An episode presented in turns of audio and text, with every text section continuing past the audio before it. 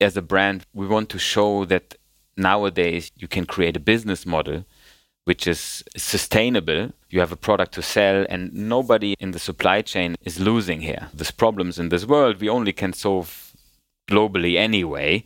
It, it's not enough to solve it locally, and that's what, what we want to stand for. That we're taking along the team in Vietnam and the team in, in Berlin, and it's it's basically this bridge. Dawn is the bridge between consumer and, and the maker. Bonjour, bonjour, and welcome to Mission First, the podcast to get inspired and to learn from successful entrepreneurs who are building a sustainable future for our planet and its people. I am Gilles Toussaint, your host and the founder of GT Impact, a growth and digital marketing agency working only with companies making a positive difference in this world. Would you like to create, or are you in the process of growing your sustainable brand, but you don't know where to start or how you could grow it better? Would you like to improve your supply chain to make it more sustainable or transparent? Well, you will get some answers to these questions in this episode. I'm really excited to talk to Marian von Rappard. He's the founder of Evolution 3 and Dawn Denim, after spending a few years in the fashion industry, he decided to create, or maybe not decided, but we'll talk about it. He ended up creating his own factory in Vietnam. And he started to produce jeans for global brands where they kept in balance production, ethics, sustainability, and quality. And then in 2015, he started Dawn, and Dawn is changing the fashion industry one fine pair of jeans at a time. In the factory in Saigon, they are setting new standards for fair working conditions and eco consciousness. With the two companies, it's now 200 factory workers in Vietnam and eight employees in Berlin. So, if you want to learn more about sustainable manufacturing, supply chain, and building a brand in the sustainable fashion industry, this episode is for you. One small comment before we dig into this episode. This podcast is like a masterclass with long episodes where we talk in detail about the challenges and learnings of every guest. But if your time is limited and you still want to get advice about growing your business and having a greater positive impact on this planet, I've just created a best of series with a special format 10 audio episodes between 3 to 10 minutes, shorter than a coffee break. They are only hands on advice shared by the guests of this podcast. You can receive these best of episodes by signing up for my newsletter, in which I also send a text summary of the do's and don'ts shared by each guest after every episode. So, if you want to get these condensed and useful tips for and from successful entrepreneurs with a sustainable mission, just go to my website, gtimpact.com, or find the link in the description of this episode and sign up for the newsletter. Marian, thank you very much for being here today. How are you? Thank you, Jill. Thanks for having me. Uh, I'm doing good. Thanks. Considering this roller coaster pandemic situation, which obviously didn't come to an end yet. So, as you might know from the media, Vietnam is pretty much going through his very much first wave uh, of the pandemic. So, and this, of course, is is affecting the mood as well. We can talk directly about that. I read a post from you that the factory is in lockdown now, and now, and that everyone over there is like kind of super nervous and scared. I know you're very close from your supply chain and from the manufacturing because it's basically yours, which is not the case of all you know brands out there. So, can you explain us a bit more about the situation and why it's hard for you as a brand? Um, I think it's hard for us um, as a human being as soon as you very close to people um, being affected. I think we should understand that people are extremely scared, um, and they're not just just scared about the virus itself. They're scared about um, being made public if you're infected, which is actually happening, um, you know, and uh, or drastic measures from the government if you are infected, wh- whether you are locked down in a military camp or your complex is, is shut down we hear um, rumors about food shortages. Um, people are, you know, not able to leave the house, um, and yeah, and you start to worry. Um, that's um, one of the main reasons, and and another one is, of course, um, this uncertainty uh, makes things impossible to plan. Uh, so we are we're creating cash flow kickbacks in order to you know, continue paying salary. Um, if you know the industry itself, you should always put this into context as a lot of factory workers are usually paid by piece rate means um, they're making their income by producing um, and um, you know with efficiency bonus and and production um, piece rate and that's for us it's not the case we we pay by um, a living wage standard um, to our team to you know enable them to secure their income insurance and so on but yeah, considering the situation in the moment, um, it's very difficult for us to to foresee for how long we we need to secure this kickback. Um, is it going to last until next Friday? That's the official letter saying, but in the same time, in the media, we can hear that um, the lockdown might be extended uh, till end of July, um, and all those things, of course, um, kind of dramatic. Uh, to put this in the context, um, we're not only producing for Dawn, we're producing also for other brands, and and here we need to make sure we or we need to understand that there's no no big income uh, or no income uh, in, during that period. What is exactly this cash flow kickback? How does it work? We reached out to our customers we're manufacturing for, um, and we are very lucky having built really strong relations here. So even payments are not due yet. They're managing to transfer um, everything we have shipped so far. And basically, we are trying to to ensure that the cash flow we keep in the company is strong enough to overcome the situation by, by paying salaries, but looking very carefully into expenses and so on. Again, it's a stressful situation. Um, there's, you know, the financial aspect, but there's this human aspect as well.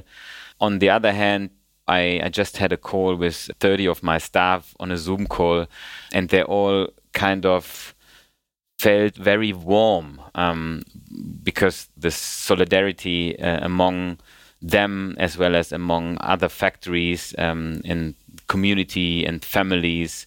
I mean, this crisis brings the best and the worst out of the people, right? We had 35 workers in a home lockdown situation and after this call, we agreed that we all send them messages. We call them, say, "Hey, how are you? Can I help you? Um, you know, what's going on?" And and that's nice, you know. Um, usually in your daily routine, this comes too short too often. Because you're talking about the factory, it's a very good transition. I know you told me you wanted to have a small team in Vietnam, and then you were kind of forced to have a factory. So, can you explain me a bit just the big milestones of what you have done in the past 11 12 years and explain me what are you know the two companies you've built uh, what are they exactly doing I left Germany in uh, in 2006 to Istanbul, actually Turkey, where I fell in love with the product denim. I moved for a company to Vietnam in 2007. To a fashion company. For fashion, yeah, like a sourcing structure, sourcing company. Yeah, being in that industry for a while, um, running into conflicts with your management from time to time, I I thought naively, as I was and I'm still are, it's a great idea to start your own business and, and basically do something small, but being independent. So I think this word independent plays a big role in my journey so far, um, or the strive to independency, which is, I think, a naive thought anyway, but I'm still there. Um, and then I started this company, and my uh, intention always has been to to have a small team um, to do a lot of design, collection, and to ensure social compliance and ethical and ecological standards in factories while working for brands as a middleman, basically. And that's um, that's how I I basically started this journey, and then realizing that the brands I was working for, the sampling, the collection, design work I was planning to do, um, I had really difficult to transform this into reality because simply none of the factories were willing to do that small stuff. They were expecting bigger orders, they worked a lot for the US market. And that's how this journey factory kind of started. It started with a sampling room, basically. And this sampling room was transformed into a factory. And uh, and saying this, we, we do employ 200 um, people now there in Vietnam. Um, but again, you know, the the mindset always has been. I think that's for good and for bad. For good, in terms um, we do really value the product, the manufacturing product behind, but when it comes to efficiency, speed, and productivity, we still sometimes uh, more assembling room than a production house. so that's how this journey started, and having this factory um, and being in this industry for a while with the strive to become independent, I, I actually decided to to found Dawn because producing for other brands, yes, we do have strong or we do have strong relationships with them, but still. Um, you're depending a lot on seasonal rhythms and, and weather and uh, whatsoever. Uh, and of course, country commitments or agreements, free trade agreements, where you know you as a brand or as a manufacturer do not have any any influence on. So that was the reason why um, why we founded Dawn, simply to again gain more independency um, and to make sure we we create a business model which is um, which is sustainable uh, in itself. Um, so you have the factory and you have the brand feeding each other. So you started Dawn in 2015. Mm-hmm. So starting your manufacturing company about 10, 11 years ago, and then Dawn in 2015. And then you told me that Dawn starts to be like last year was the, the first year where we were actually profitable, even though the team has had doubled in size. What were the things that you basically have done and have improved in order to be profitable now?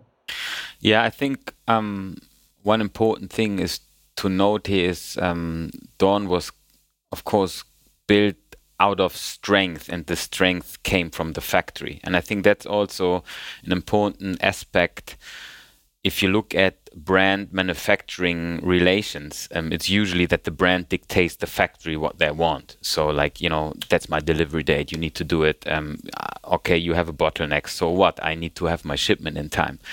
And Dawn is pretty much the opposite the factory dictates how Dawn is actually operating. So the factory is like, okay, guys, I'm sorry, you wish to have that production into this season, but I, I can't fulfill that because simply we are not doing that overtime level um, in order to secure that shipment. So bringing this into to the context of Dawn, Dawn has um, has always been um, followed by the factory, and that's I think in the consideration how we grew Dawn, that was also the conflict um, we had as a team back in the days. Um, I started the company um, with uh, with partners, and of course, um, Dawn didn't get that focus it might have had needed in the beginning because simply evolution you know was this uh, the investor here and the financial back of of dawn um, and i think that um, looking back uh,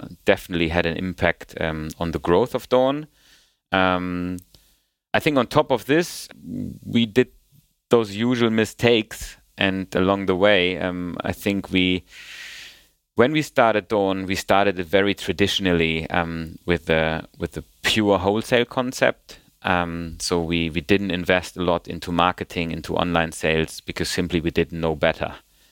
Um, and you know, drawing the circle back to last year, we were kind of forced into um, opening our e-commerce shop, um, going online, and beside generating um, turnover, I think the best what ha- actually had happened is that we were able to talk directly to our cost- customers. I think like having this online shop, you are direct uh, touching base with your customers. Before that, you were basically then like working and selling your the the jeans through the retailers. Through agents and retailers, you're not directly talking to the consumer. And I think for a brand that's you need to be customer centric. So you need to know who your customers are, and you need to um, take into account feedbacks, um, creating learning loops. Um, and this, this I think, really kicked off, especially last year. And again, like I think going online, we completely underestimated what that actually means for brand awareness. So um, we actually created this drive to um, situation now where retailers approaching us. Would you advise any new entrepreneur starting their own brand to directly go online instead of going through the classical way of trying to find a retailer?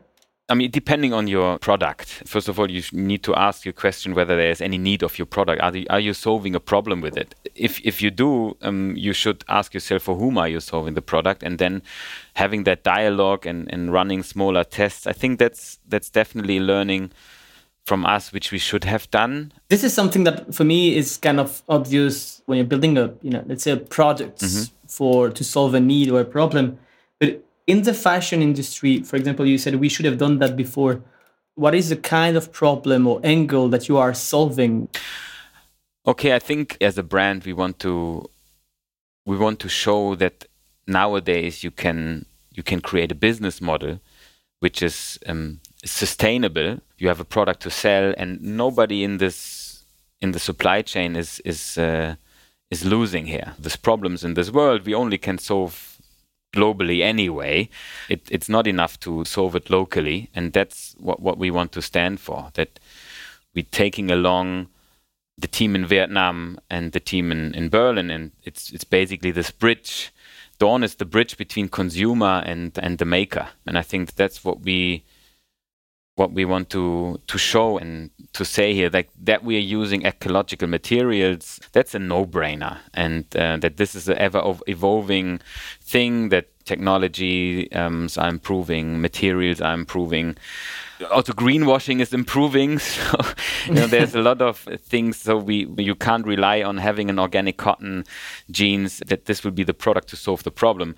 There's so many other things um, around it. And um, I don't know, did I answer your question kind of? Yeah, definitely. Like I, I was thinking, I mean, I was actually mistaken or getting confused by thinking about the problem you were solving for the customer looking for, for jeans, but actually here you mm. explain it well. Dawn is a bridge between the consumers and the makers, and you want to basically do that in a sustainable way. It's a good point what you've mentioned, and that's also my problem here. And I think that's also my advice to everybody out there.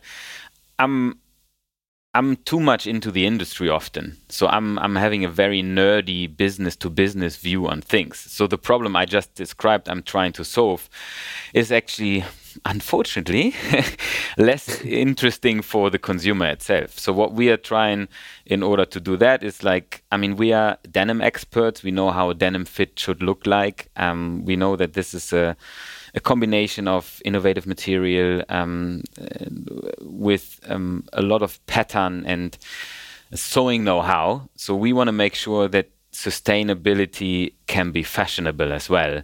And you know, we are creating this this timeless pieces which you know goes along on your wardrobe and you just love to wear it and and jeans nowadays need to do so much more than in the past you know it, it needs to tick many many boxes and we um we really try to to offer this to the customers. And again, that's coming back to this feedback loops. That's an ever evolving thing. So we are not, even though we are the experts, I would say, um, because we only do in denim, I would not get out there and say we know exactly how it works. It's more like we have an idea and we have this fit laboratory in Vietnam. And with the know how, experience, and our community, we are actually able to create that perfect fit.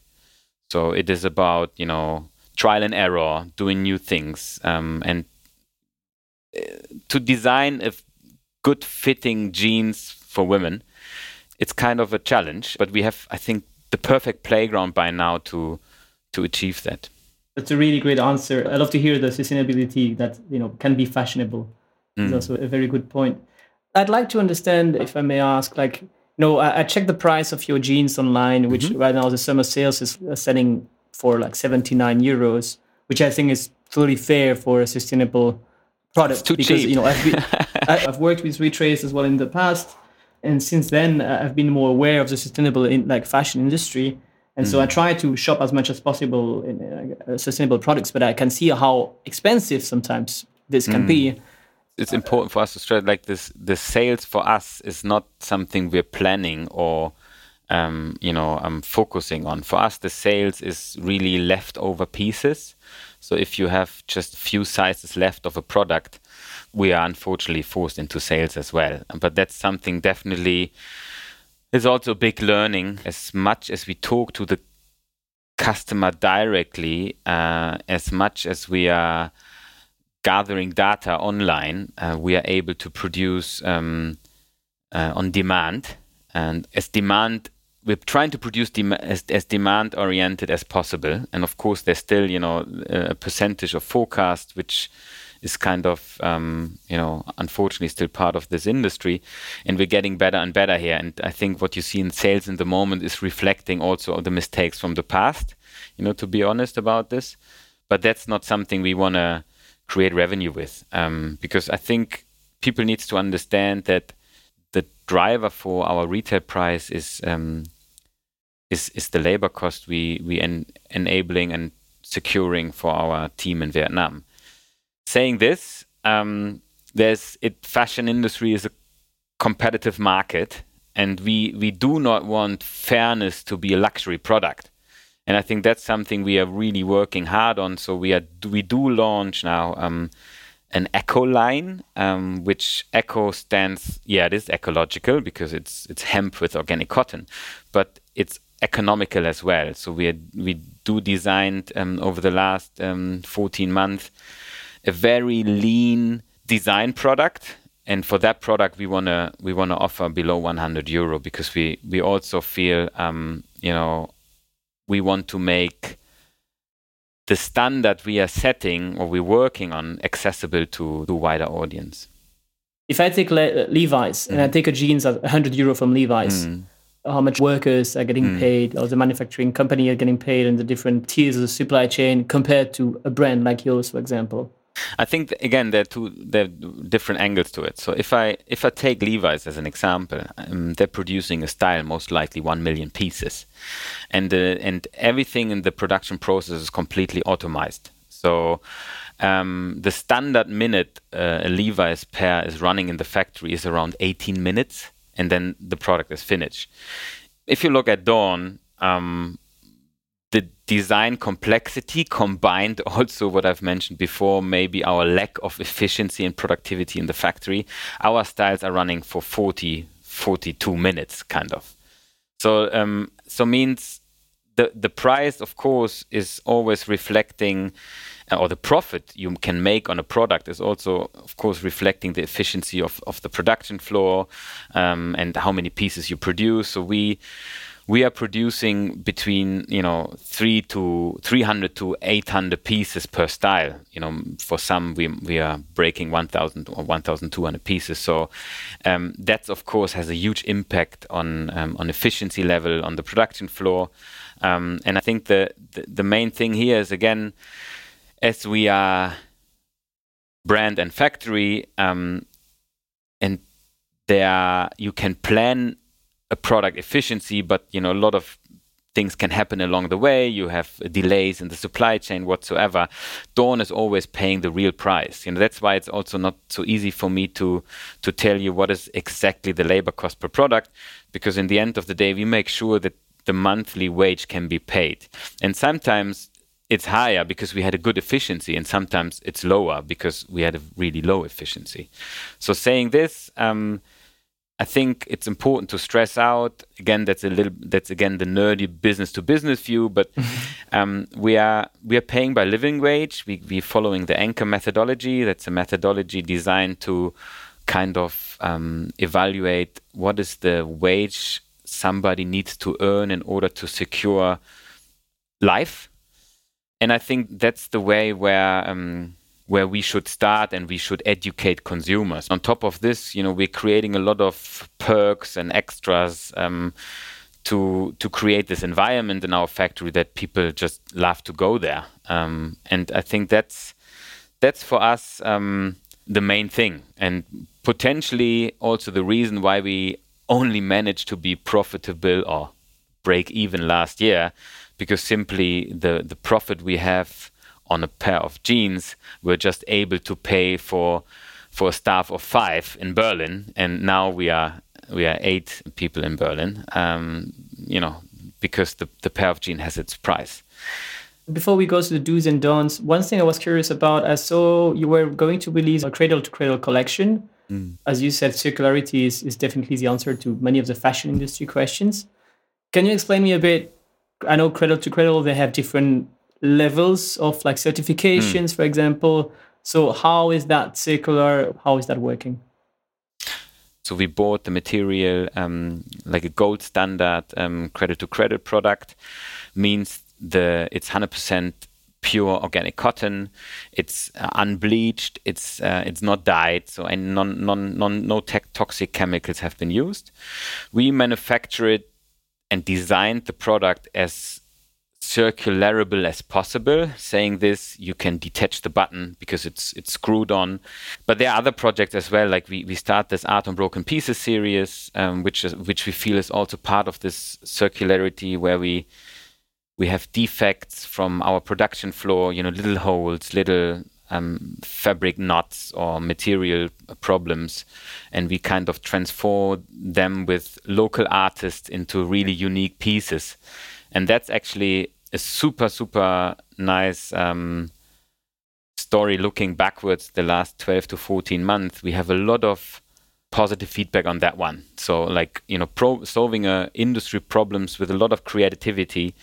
We even have now retail stores coming back to us and say hey listen i, I want to join that and saying this you know they basically buying a black box because we are we cannot plan it how does that work so we. What's the concept? The the concept basically is um, we have um, we have um, broken um, products in the manufacturing process. So we're taking them aside in, in Saigon, and then we're inviting you know local artists uh, in Vietnam to transform those broken pieces into um, to repair them with their very own designs. So we have you know little embroideries, hand embroideries, batches, hand painting on it, and and we're offering them in the online shop as well as for retailers. But it's you know it's you can't buy a certain design. Basically the design chooses you. So you you as an online customer want to be part of it so you buy a product but you can't pick the design because you know we can't plan it and it basically you pick a size you pick a size and the product but it you know the design will basically pick you and that was um, actually was really nice. Um, and uh, you know, bringing this into the context of entrepreneurship with the sustainability, um, I think this just happened to popped up by you know looking at a problem and you know being curious, trying out things. Um, we did that in a very, very small scale initially um, to test that. So we presented it on the Neonyt show in Berlin in January 2020 and it really hit uh, um, a nerve. I don't know if you say that in English. I can understand because at the end, people are buying an art piece in that case. Ex- it's a unique exactly, piece. yeah, and that's, that's so we really were surprised about um, this feedback, and then we we kind of professionalized it, you know. So we we have now. Um, even artists in, in Germany, so things um, which have been defect and sent to our warehouse in Germany. We are sending it to our artists. We we creating auctions and um, donating whatever you know is being um, paid for the pants for for for, for different causes. Ah, and, for charities. Yeah, and that's uh, yeah, it's nice. You can actually again, it's that's part of circularity for us um, because we are kind of bringing waste back to the to the circle. That's a great idea. So taking broken down pieces and basically instead of throwing them away, mm. just finding a way to to reuse them. Um, let's talk about. So you prepared a list of do's and don'ts of advice about you know how to start and establish a sustainable brand. So let's go through these advices together. The first one was don't stick to your initial idea. Can you mm. explain me a bit more about that one? I think it's super important um, to to kind of have a strategy, have an idea, but you should always be open to to feedback and reality checks uh, along the way, and potentially um, shift into a different direction. Then, and I think that that's what definitely happened with us. Um, um and I'm looking at you know both company as one here, um, and it, it it continues to happen. So I think it's still um, it's still important that you have this agility to to evolve and to adjust and to to take feedbacks into consideration and not you know blindly stick to this one certain goal you had maybe uh, initially when you started. How is that learning loop you mentioned in the past? I want to ask you, how does it look like? What's the process for you to just learn from the customers or? Uh, I think it depends here. Um, sometimes it, it might help to um, to gather answers on specific questions and to to kind of see whether you see a tendency here, like to to push you in a certain directions. Um, because obviously it's not enough to talk to two or three, and sometimes you need to talk to more people. Um, and I think it's it should be part of your company culture to be approachable. And one example I think is now that while we are first time really in touch with our community, we got this feedback and say, hey guys, you know, you are your idea is great, you have so many great values, but you know, I can't find my size. How can you claim to be inclusive if if your if your if your jean size ends with 32? You know, I, am I'm, I'm a I'm a woman. I want to buy sustainable jeans. So where is it? And that was great. And so instead of like pushing that back, we actually invited them to be part of a of a think tank um, and we, by the end of the month now, we actually first time meeting a lot of them in person. So we created actually now um, new sizes um, for us. And I think the the key always for us was we want we don't want to develop a product only for a specific size group rather than using one of our existing products to open it in it for another size group. So making it accessible. And I think that's um, that's a good example of being approachable as a brand. Um, you know, having the capacity to gather those information, to digest it, to to transform them in into ideas, and you know, and then to start that conversation. I love to hear that. Talk to our community is, is something that comes back very, very often. Mm and be approachable, as you said in that case. And I think, sorry, to one more thing for community, you have the customer or the consumer as a community, but you have also within this community other brands. And I think you have a lot of sustainable fashion brands who are able or willing to share also with others. So, um, you know, rather it is maybe even a product collaboration or simply um, to have a conversation like we have now and you know and and ping pong ideas and, and help each other. So i think that's also something um, if you establish a brand don't do it in your garage you know try to to be you know where other brands are and you know you can touch base you can have a coffee with and you know don't underestimate networking or you know just the the feedback from others from the industry. I think that's super important. So that's the part where you were the third do on your list was reach out to the community mm. early. I guess you, you, you tackled it here. Mm. How would you explain the second do you send me, which was done is always better than perfect? When we started Dawn, we actually did not talk about sustainable or this fair or this ethical approach because for me, it's never done right? Like it's for me personally it's it's always something you can improve. So i had really problems to go out there and say hey um, we are a sustainable fashion brand because what is sustainable you know? Um, it's a fashion brand and the most sustainable jeans is the one you have in the wardrobe.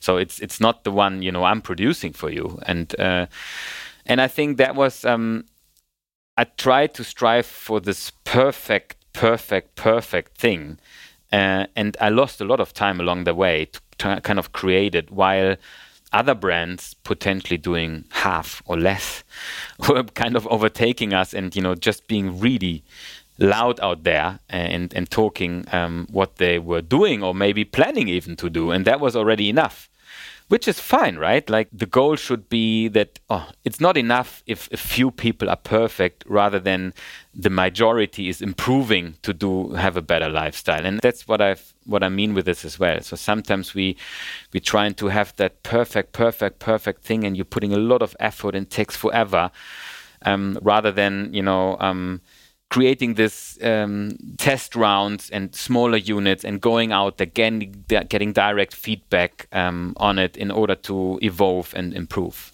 How can we you're mentioning a good point here is like how can you prove your sustainability? I know you've been working with retraced. Mm-hmm. as i said it's a company i've worked with myself as a consultant but uh, they are basically helping you and other brands to track the whole supply chain and to show how transparent this is. Is that one way to track sustainability or at least to show transparency over the sustainability of your product? And is there another way? Are you working with other brands? I know some brands are also helping to calculate the amount of CO2 mm-hmm. emitted to produce your jeans. Some of them claiming that actually it's zero emission, for example. Mm. So, what's your feedback on Retrace, yeah. and then what's what are the options to measure sustainability? Basically, um, we had a tool prior to Retrace, which um, already indicated and showed the supply chain, but um, and here's the thing: I think what retrace is is nicely doing here is um, is basically combining things, and there's the the very intuitive um, kind of um, tool or plugin you have in your online shop, um, and you have the QR code on the product itself, where you actually give the retailer the chance to kind of train and onboard their sales personnel into this whole concept. Because if we if we um, if we are honest yes of course there are the sustainable eco stores but most of the stores are not. And um, a lot of sales personnel might be also a kind of nervous nowadays because there's this super media attention about fair working conditions, sustainability, and then consumers coming into the stores asking all those questions. They're like, "What the heck?" You know, I, I don't know, and because it's super complex, and that's what you know Retrace is trying to do. They're trying to they play with nice icons with an intuitive way to translate all these brand efforts um, into something a brand can also use to tell the story. And I think that's the important thing here compared to what we have done before. We always did that, but we always fall short to actually bring it out there, to communicate, to talk about it. And um, you know, do good things and talk about it. I think that's one important thing. Like if you're not able to communicate all your efforts, unfortunately, um, you know, in, in terms of brand positioning, awareness, um, it does not help. Um, and I think that's that's part of the reason why we're jumping on, or we went with uh, went with Retraced. Um, and bringing this into context with the footprint, we actually do have. We work with the Higg index to calculate our impact, the footprint of every single product. Um, but the Higg index itself is is uh, there are a lot of um, contradictions as well. Um, one reason is like plastic is seemed to have a less water footprint than cotton. Of course, cotton is huge in water footprint, but if you look into recycled plastic, they actually start the calculation from the the chips and not from the bottle. So you know there is. So we also really don't know. According to me, there is not really a reliable third party non linked to any lobby or huge institution, um, which can provide you those data. But for us, transparency in the future should definitely be like that. So for me, transparency for internal and external usage should be internally you as a company need to know your hotspots and in my vision that's you know this map of your supply chain and then you can relate that to water and CO2 footprint, and you see, okay, wow, I have a huge problem with this Jinnah here because he's actually using coal for his energy whatsoever. And then you have a hotspot, and then you have a goal, right? And then you might, you know, uh, join in with other brands or with um, NGOs, and and you kind of tackle that problem uh, in order to improve it. Um, and I think that's that's what what then transparency um, can help you as a brand kind of to have really an impact. And for the consumer, um, I do hope, and we already got that feedback in this direct communication with our consumers. We have the questions asked like, okay, guys, I want to buy this jeans with the lowest impact. So I want to buy this with the lowest CO2 impact. Show me that jeans.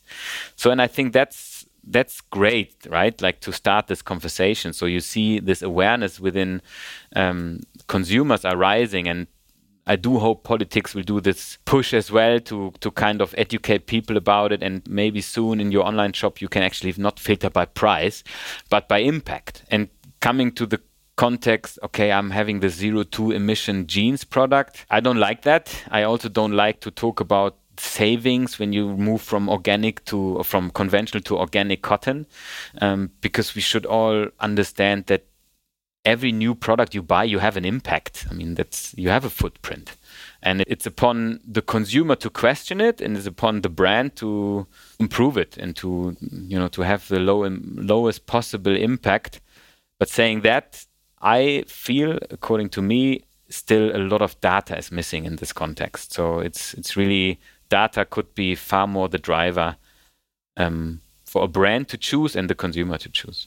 You said it the best, the most sustainable jeans is the one you have already, already in your wardrobe, yeah. right? Absolutely. Okay. At the end of the day, we have to improve the way we produce things for sure, but we also have to change our, our mindset, yeah. and, which is also kind of a hard thing to do if you think about sustainable fashion, because at the end of the day, if you don't sell jeans, you don't exist as a brand absolutely. anymore. No, it's it's a contradiction of itself. Oh, oh, absolutely, that's also the conflict we have. I, and to be honest with it, with you, it's it's. Uh, you how do you live with it like because I, you know I, I can see that you know you yeah. really care about it and at the same time you know you care about your worker mm. conditions you care about like the planet but at the same time you're not gonna like tell people like uh, you're not gonna stop making advertising no absolutely. for your product because and uh, to be honest in the end of the day people really click finally is most likely how your ass looks in, in the jeans rather than how it's made. I mean uh, let's let's be honest. Yeah. How i do kind of live with it is um,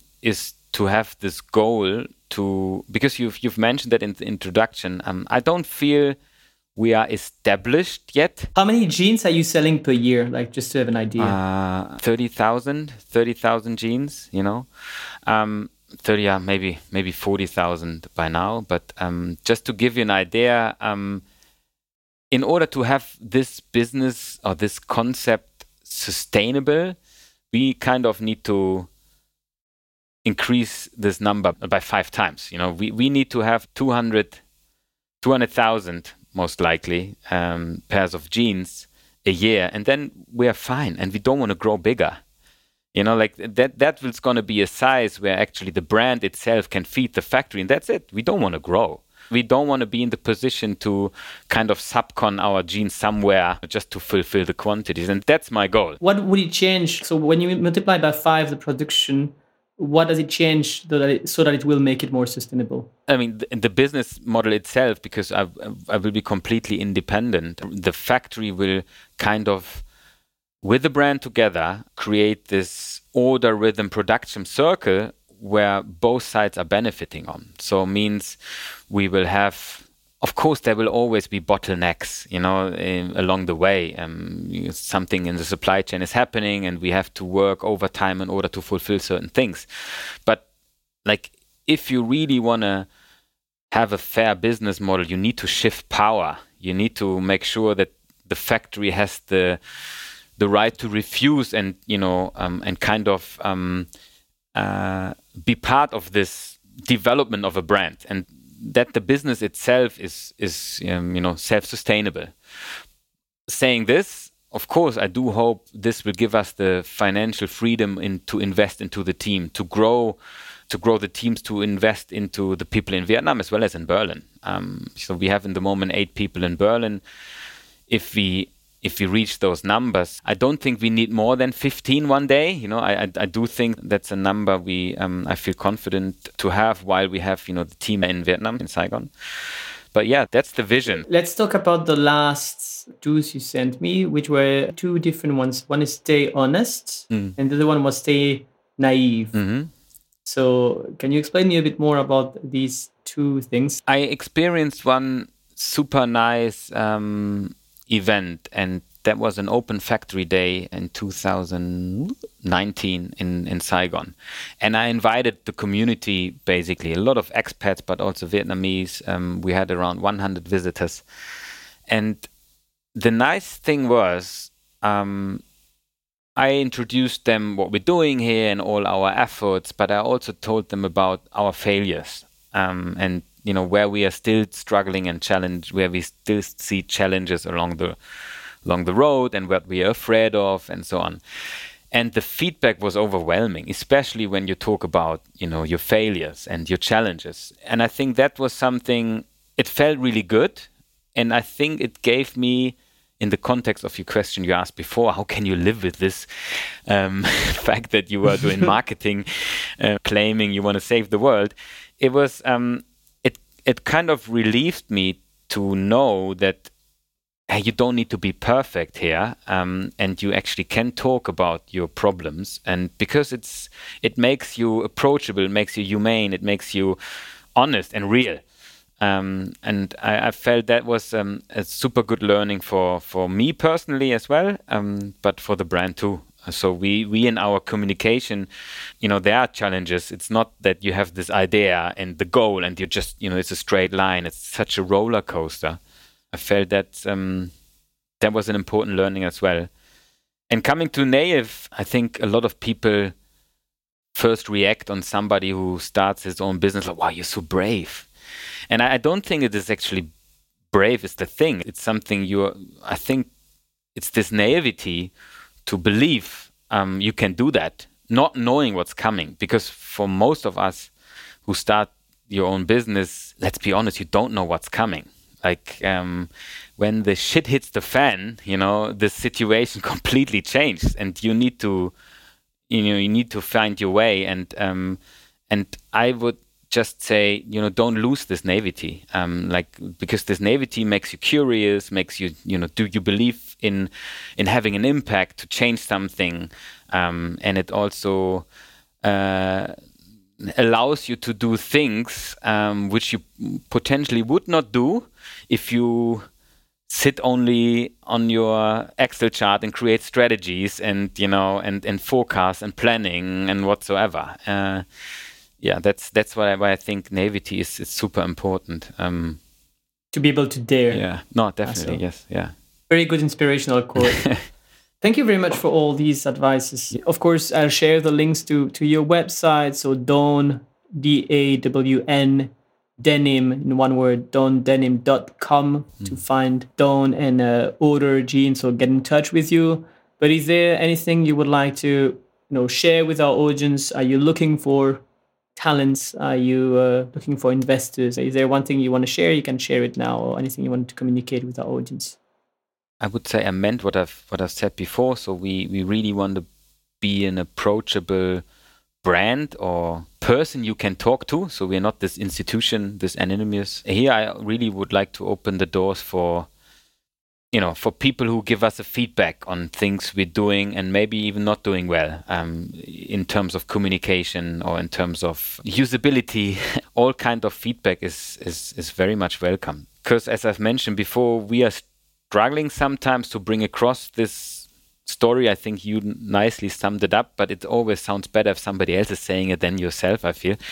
Um, and if there's anybody out there who feels, you know, knows exactly or has an idea um, to help us, um, you know, please reach out to us. Cool. Thank you very much, Marian. Have a nice day, yeah, and uh, thank you again for everything and all the best. Uh, I hope the pandemics and everything will uh, get back in order as soon as possible in Vietnam, and all the best with you for your business and your family. Thank you so much, Jay. Thanks. Thanks for having me. If you like this podcast, there are two things you can do that would mean the world to me. The first thing is to sign up for the podcast newsletter. That way, you will be notified of the new episodes, but you will also get a summary of the learnings at the end of every season. Plus, for each episode, you will get the resources and the list of do's and don'ts that every guest shares with me. And finally, you will also get the opportunity to ask our future guests one question in advance. You can sign up for this newsletter on gtimpact.com. The second thing you can do to be super helpful is to recommend this podcast. For that, you can write a review on Apple Podcasts and share the podcast with your friends, other entrepreneurs, and people trying to build a sustainable future. That way, we can all learn together and work on a brighter future for us, our children, and our planet. Thank you very much, and see you next week for the next episode. Have a nice day.